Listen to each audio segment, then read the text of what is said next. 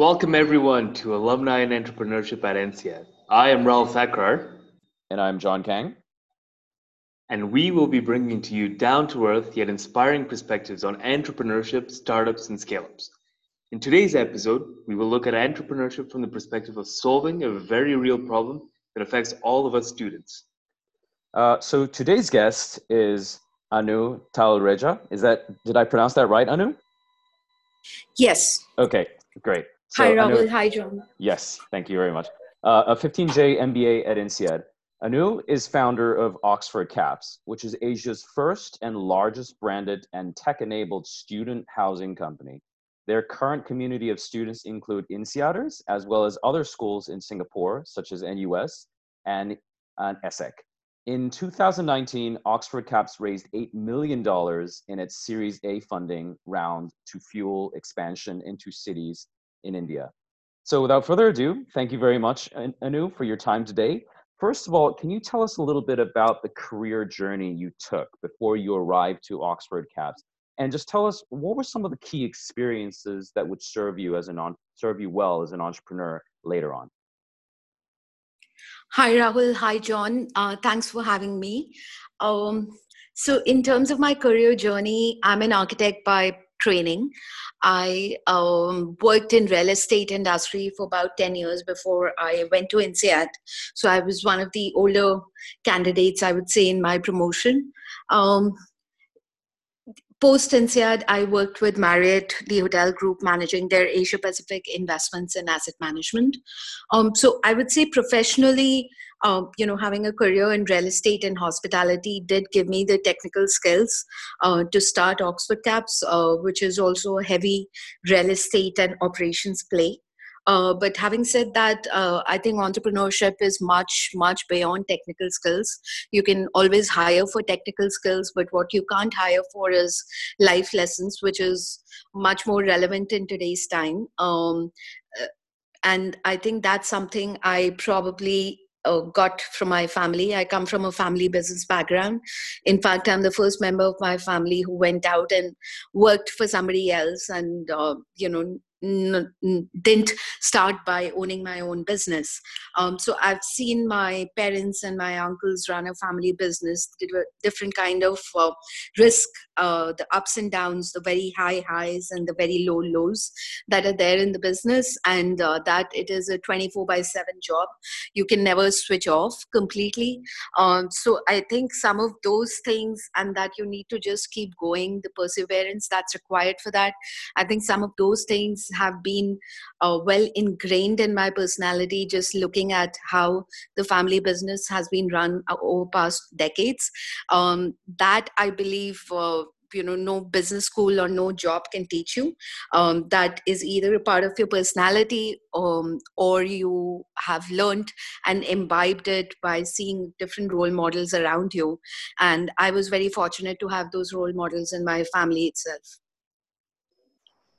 that's fascinating, Annu. And I think actually that you're the first architect by training that I meet at INSEAD. So, so that's another. Oh, plus. really? yeah, oh, I that's interesting. So. My, in fact, my class had three of them. Oh wow, that's that's incredible. Only at INSEAD, you know, that's that's the value of diversity, really. yeah, um, yeah. So, so Annu, uh, tell us a little about. So, you know, how did you come up with the idea for OxfordCaps? And you know, how did it work out in the that early stage? You know, how did you actually go about making it a real business with real properties listed and customers? Sure. Um, so the idea actually um, you know the inception of the idea happened on the uh, at the INSEAD campus itself. Um, you would know uh, you know i don't know if you lived in singapore or france before uh, but i had lived in singapore lived and worked in singapore for about five years moved back to india in 2011 and then moved back to singapore in 2014 uh, for INSEAD um, so as somebody who's worked in real estate and has lived in Singapore for a long time, I, when I moved back as a student in 2014, I faced a lot of challenge to find accommodation because, of course, INSEAD doesn't have any on-campus accommodation. Uh, there was um, you know of course there was uh, some bit of racial bias uh, there was also just uh, you know you are essentially competing for a rental housing against working professionals against families and uh, it's not something that is designed or made to serve student needs. Um, and specifically with the INSEAD curriculum where you are doing say p1 and p2 in Singapore and then moving another campus for uh, another period and coming back with all those kind of movements that happen with a global program like INSEAD, it just made things all the more difficult. Um, so uh, uh, this idea actually first came about when uh, you know, there's this Kellogg real estate competition that every year INSEADers participate for. I didn't eventually, uh, I don't think I eventually participated in the competition, but it was one of the ideas that we had floated as a group. Um, and this was something I had in mind that uh, there are hospitality companies like your Marriott's and Starwoods and, you know, down to OYO in the budget segment, or in US, you have, you know, right from uh, motel companies who basically operate uh, and have design standards to build something which should work like a budget hotel or something that should work like a luxury hotel. Whereas student housing in this part of the world had just not matured as a real asset class by then. Um, so that is where the idea was born. It went into hibernation for about two years um, because we all have student loans, as you would appreciate. And uh, post those two years, I think um, when I got too bored of the corporate life, it was time to finally do something of my own. Um, that's when Priyanka and I, Priyanka was my co-founder. Uh, she also has a decade plus experience in real estate. Uh, we got together brainstorm different ideas and this seemed to be an idea where uh, the time had come uh, to execute something like this the education system in asia was coming of age um, there was a lot of interest uh, by Asians, the largest population groups, Chinese and Indians, to study either domestically or within global universities that are within Asia itself. Um, so we thought this was a time when uh, it's time for student housing as an asset class to be matured. That's so interesting, and and I think it's really inspiring for you know our colleagues that are you know have either entered competitions or have ideas for competitions you know that's a really good shout out for you know it's possible to build a business out of it. So i think that's really, really yes so in, in fact a better example than me would be my classmate from 15j tim. Uh, he lives in singapore and he has a startup called waiter. Um, waiter was an entry into the INSEAD venture competition and it's a full-fledged business. He has raised two rounds of capital and he's been running it since INSEAD days. He didn't go into hibernation unlike me for two years post INSEAD in fact he's been running it longer than me so uh, i think the venture competitions that happen there are uh, really valuable and they uh, programs like the new business ventures they they give you an opportunity to really think through business problems and what ideas might uh, you know evoke your passions that's really good to know, and and I definitely think that we should bring him on board here to the podcast as well. Yeah, so that's a great lead generation. Absolutely, yeah. Um, so Annu, so you know, you started in Singapore, which is you know obviously a market that you know well, and you went to INSEAD, and now you know you've you've expanded to India, which is you know obviously a huge market, you know, very different from the first market in Singapore. You know, how do you approach this? You know, how you know how do you set up the go-to-market strategy, and on a personal level, you know, do you feel overwhelmed at all? You know, it's such a big country and there's so much regulatory uh, hurdles and barriers you know how does it feel personally as well um, well, like most INSEADers, I would say as a person, I feel very displaced. I don't know whether India is my real home or Singapore is, um, because I was born, brought up in India, uh, and spent good part of my first 30 years of my life in India. Then most of my work uh, for about 10 years i lived in singapore as an adult working and making a living. Uh, so like most INSEADers i do kind of have that mental element of displacement as to I don't know which is my home country. Uh, of course, not to the crazy degree that a lot of my classmates and I'm sure your promotion guys also feel. Um, but having said that, um, I think India was no alien uh, to me. Uh, even when I was working in Singapore, you know, most people who work in Singapore they are in regional roles um, because Singapore domestic market itself is kind of a limited market size. Um, so India, I was always in an Asia Pacific role, and India was in part as a part of my portfolio, always there.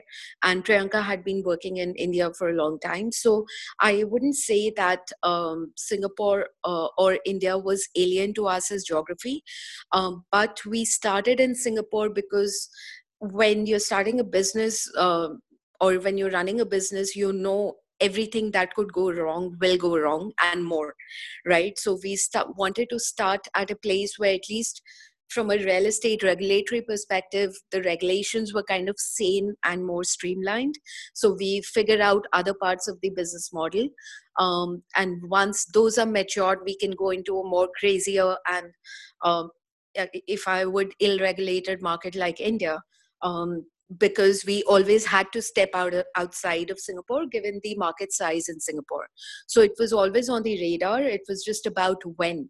And uh, post uh, our first year of operation, we kind of felt very confident in uh, what can be uh, what we had achieved and the scale that we had grown to uh, to be able to expand to India. But having said that, the first year that we expanded to India, we only did it with three properties.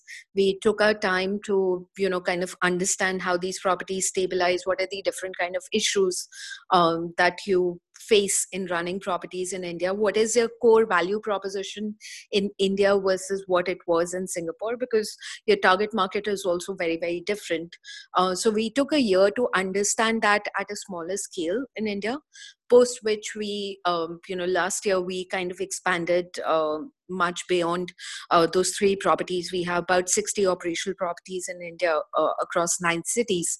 So uh, I think whenever you're going to a new country, it uh, it does you can either choose to have zero properties and do a lot of background research, which in my opinion is kind of more or less theoretical, uh, because unless you operate something, you really don't get real life experience. So uh, you can choose to start with a smaller scale, learn, and then gradually expand.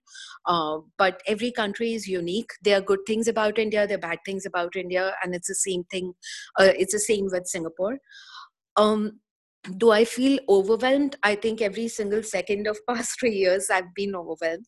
Uh, and i would be lying if i said i don't uh, because there are situations where which you wouldn't have anticipated. There are situations which you a lot of times you don't even have the technical skills or experience to deal with. But that's what entrepreneurship is all about. It's about embracing the unknowns and uh, I think if you are if you get comfortable with that uh, you would be fine. I think that's you know it's it's i really appreciate the honesty in saying that you know it's it's an overwhelming feeling because i'm sure that a lot of people out there who who pretend that it's not the case but actually you know being an entrepreneur is stepping into the unknown and it's not easy right? So i think that's that's really interesting and anu um, you know when I think about tech-enabled companies in the real estate uh, industry, you know, obviously the big name that I can think of is Oyo Rooms, you know, also based in India. So, um, you know, recently it's had a lot of bad press uh, in their unit yep. economics, their culture, even their treatment of, you know, hotel owners. What yep. are some of the learning lessons that you personally uh, take from their story and, you know, their evolution as a company? Um, so I I would say yes, there is bad press around Oyo. Uh, there could be several reasons for that, but um, you know, putting that aside, my personal opinion is that of course Ritesh uh, started it at a very young age, and he's done a fantastic job scaling a company from zero to where it is today. And it was a very innovative core concept uh, that any hotel below 100 rooms in India they are not standardized and there is there are a whole lot of them right? So uh, in us as i mentioned initially they are actually listed companies who essentially manage hotels below say $50 or $40 a night uh, kind of stay. Uh, and most of the larger brands also have sub brands who deal in that category.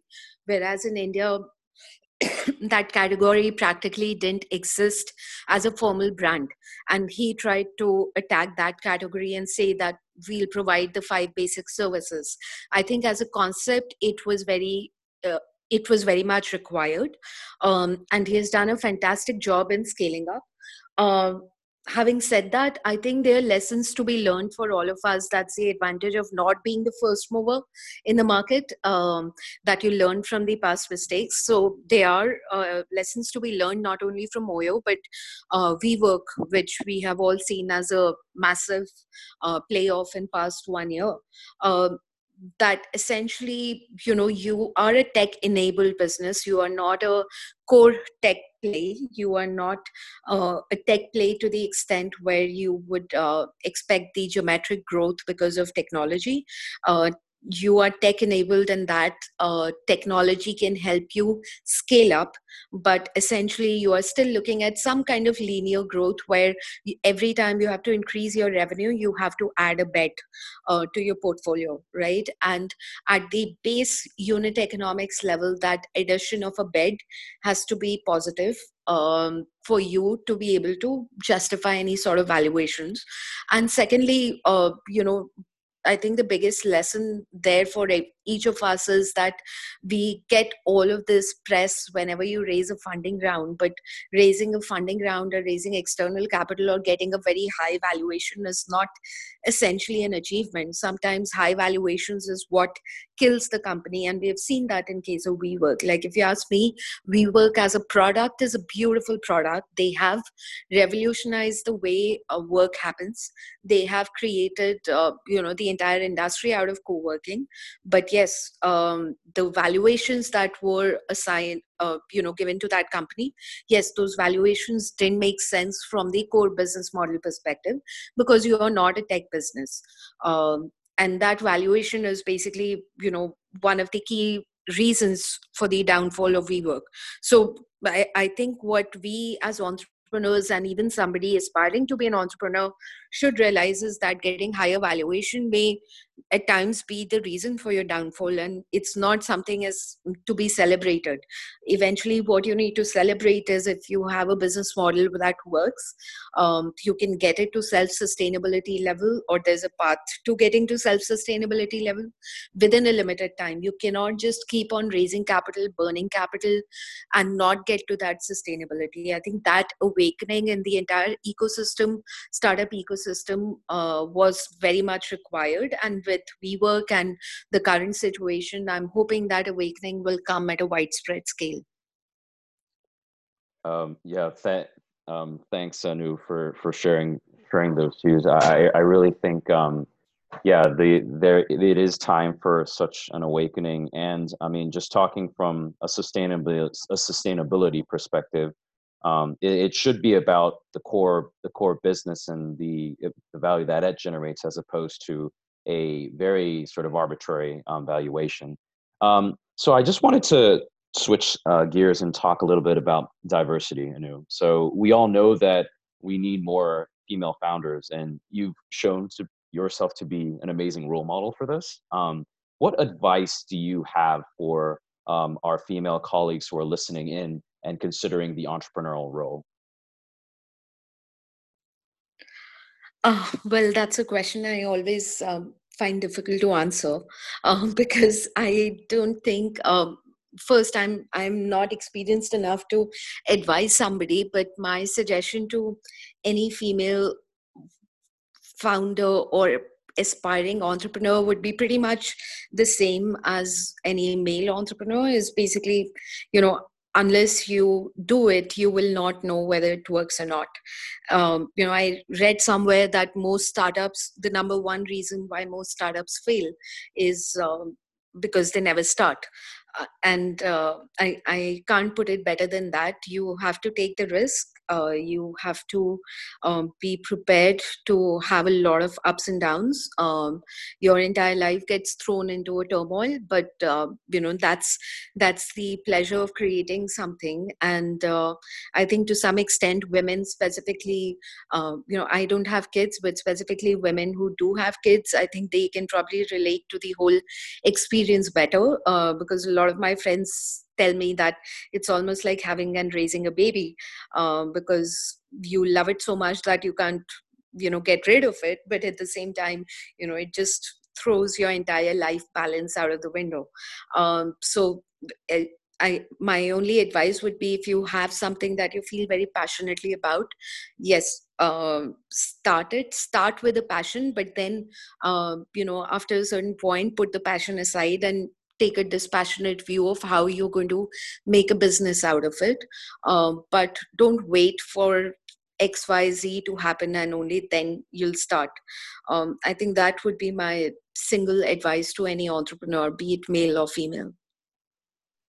Um, I, I, thought yeah I, I, thought the your analogy of of you know raising a baby was really beautiful you um, but at the same time yeah like it is important to take this dispassionate view and also adopt an action oriented approach. Um, definitely agree with that.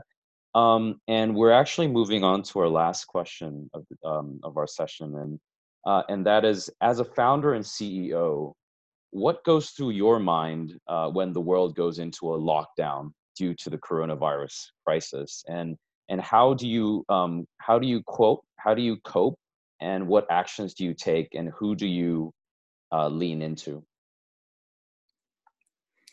Um, so these times, I, I I would say they are unprecedented times, not only for me, but for any of us on the surface of this earth. Uh, unless you have seen the World War II and you've experienced the Spanish flu, I don't think any of us have lived to experience something of a similar magnitude that has shaken the entire world. Uh, right? Uh, over almost 200 countries are now impacted by this. Um, and we're all practically in our homes, and uh, it's quite surreal. Um, I, I would say for the first week when the lockdown actually came down, I also underwent a lot of anxiety. Uh, because it is kind of surreal and uh, I, I think uh, as i said earlier an entrepreneur's most important quality is uh, that you embrace the unknown and you start thinking what good can you make out of this. Uh, so but at times like this i think apart from your business you also need to have a little wider perspective which is what i encourage my team to also do.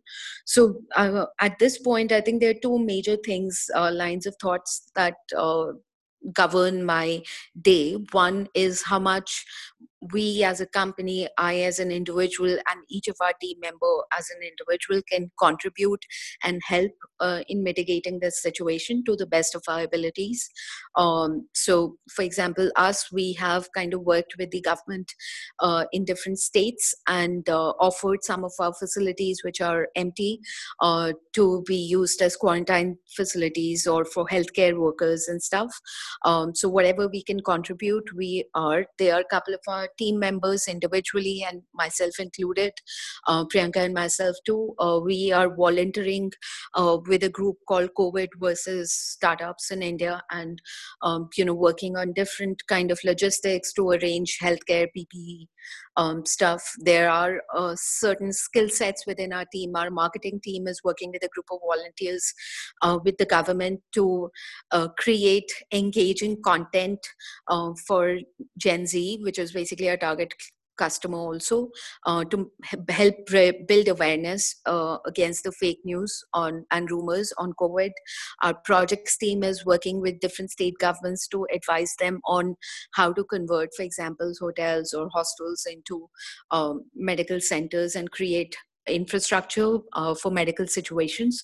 So I, I, think beyond business at this point, it is also very important to have some perspective and think of a larger goal um, that's important as a society. Um, as a business, um, you know, in a, any crisis like this, uh, I I think it's important to, um, in a crisis like this, which is there's a huge amount of unknown specifically for our industry. It's almost like a zero or one situation. We are not an industry where you know my retail store in the mall may open uh, within a month 15 days and then the consumer base will keep growing eventually. Uh, we are a zero one. Either the colleges open or they don't open. When they open students will come and they will need accommodation right? So um, so for us, I think at this point, what's important is to conserve cost to the largest extent. Uh, almost, you know, kind of semi hibernate uh, with whatever running operations you have conserve conserve conserve on the cost and once the colleges reopen you are ready for business.